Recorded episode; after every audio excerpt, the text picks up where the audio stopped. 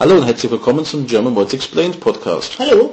Ja, heute sind wir immer noch bei der Post und heute haben wir das Thema Büchersendung.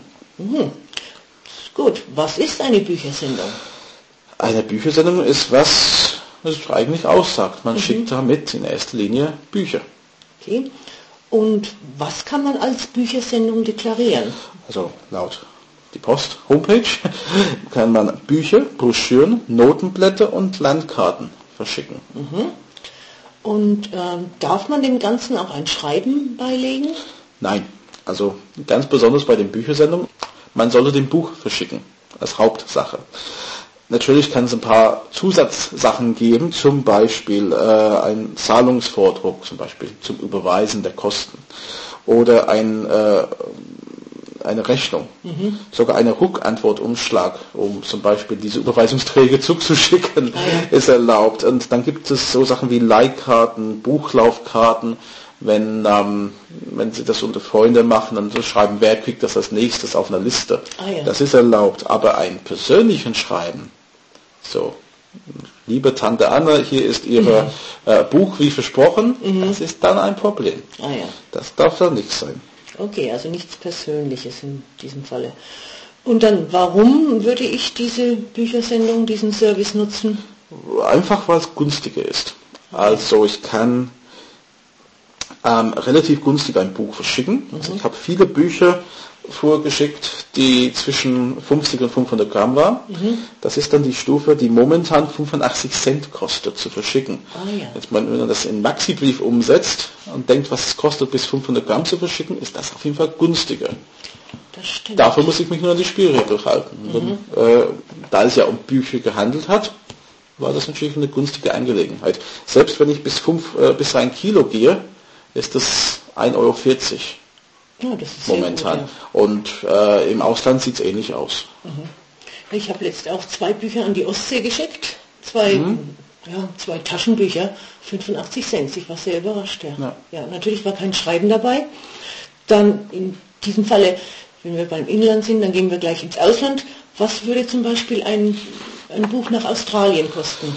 Es kommt auf den Gewicht an, aber das ist da, wo ich wirklich den Büchersendung gut finde. Und, ähm, da kann man, das Buch kann man natürlich günstig verschicken. Und wenn es ein Geburtstagsgeschenk ist, mein Gott, dann lege ich die Geburtstagskarte in den Umschlag und, und Separat habe ich, schicken oder? separaten habe ich es viel günstiger.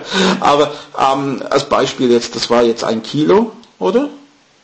Das Buch? Das Buch, Ja, zum Beispiel. oder ein normales Buch 500 Gramm, nehmen wir den 500 Gramm. Die meisten Bücher, die ich verschickt habe, waren immer unter 500 Gramm. Mhm.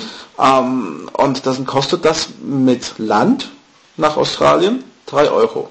Mit Mhm. Luft halt mehr. Ich habe sehr viel mit Land geschickt, auch Japan, Australien, so in dieser Ecke.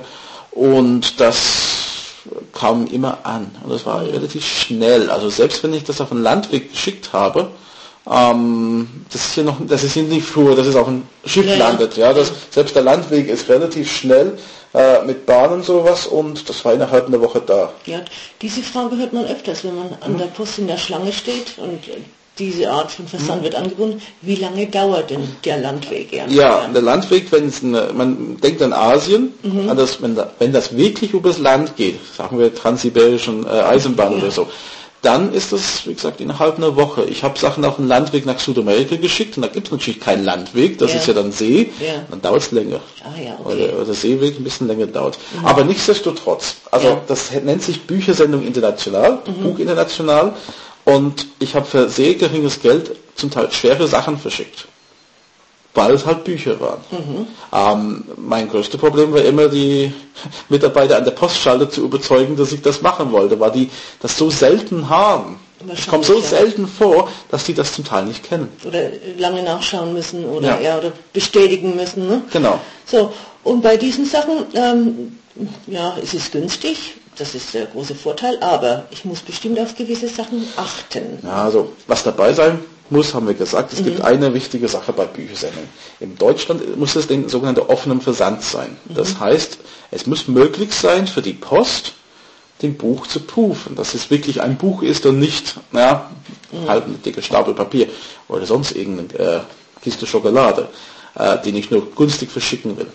Da nimmt man in der Regel Musterklammern und tut so einen Polsterumschlag zum Beispiel, wo die Löcher sind, dann mache ich das nicht zukleben, Ja. sondern nur die Musterklammern durch. Oder ähm, wenn es wirklich nicht anders geht, muss ich halt zumachen und draufschreiben, dass es ein Buch ist und, und so machen, dass man wieder zumachen könnte. Ja, einmal muss ich draufschreiben, darf zur Kontrolle Ja. geöffnet werden. Und das ist der Fall im internationalen Versand. Ach, dann also international. da muss es nicht so sein, dass mit diesen Musterklammern, da kann man ähm, den zwar zumachen, aber ich muss beim international draufschreiben, am besten auf der Rückseite, darf zu Prüfzwecken geöffnet werden. Mhm, Ja, am besten gleich mit auf Englisch oder Französisch.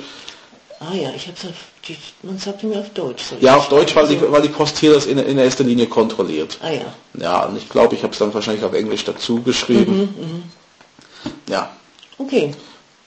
Und das ist, wie gesagt, eine Sache, habe ich sehr viel benutzt. Früher bei eBay habe ich viele Bücher damit verschickt und so kann man die Portokosten sehr gering halten. Ähm, Gibt es ab und zu dann Fragen, warum schickt man das nicht als Brief, äh, wenn dann, weil man denkt immer auf 55 Cent und denkt vielleicht nicht weiter. Dann haben einige dann gesagt, ja, das kostet dich doch nicht äh, so 85 Cent zu verschicken und äh, doch, und das ist sogar günstiger, als wenn ich das Brief schicken Ja, würde, natürlich. in der ja, Regel. Ja, ja. Auf alle Fälle. Na gut, dann haben wir noch eine Woche in diesem Monat. Wir sind nächste Woche mit einer besonderen Thema wieder da. Okay, bis dann. Tschüss. If you would like to hear our podcast without using your computer, then you can call the following number in Germany and listen to the podcast through your telephone. 0931 663 993 341. Calls are charged at the normal national landline rates. German Words Explained is a production of allthingsgerman.net and pensionssprachschule.de. Responsible for the content, Graham Tappenden and Maria Shipley, 61440 Oberursel, Germany.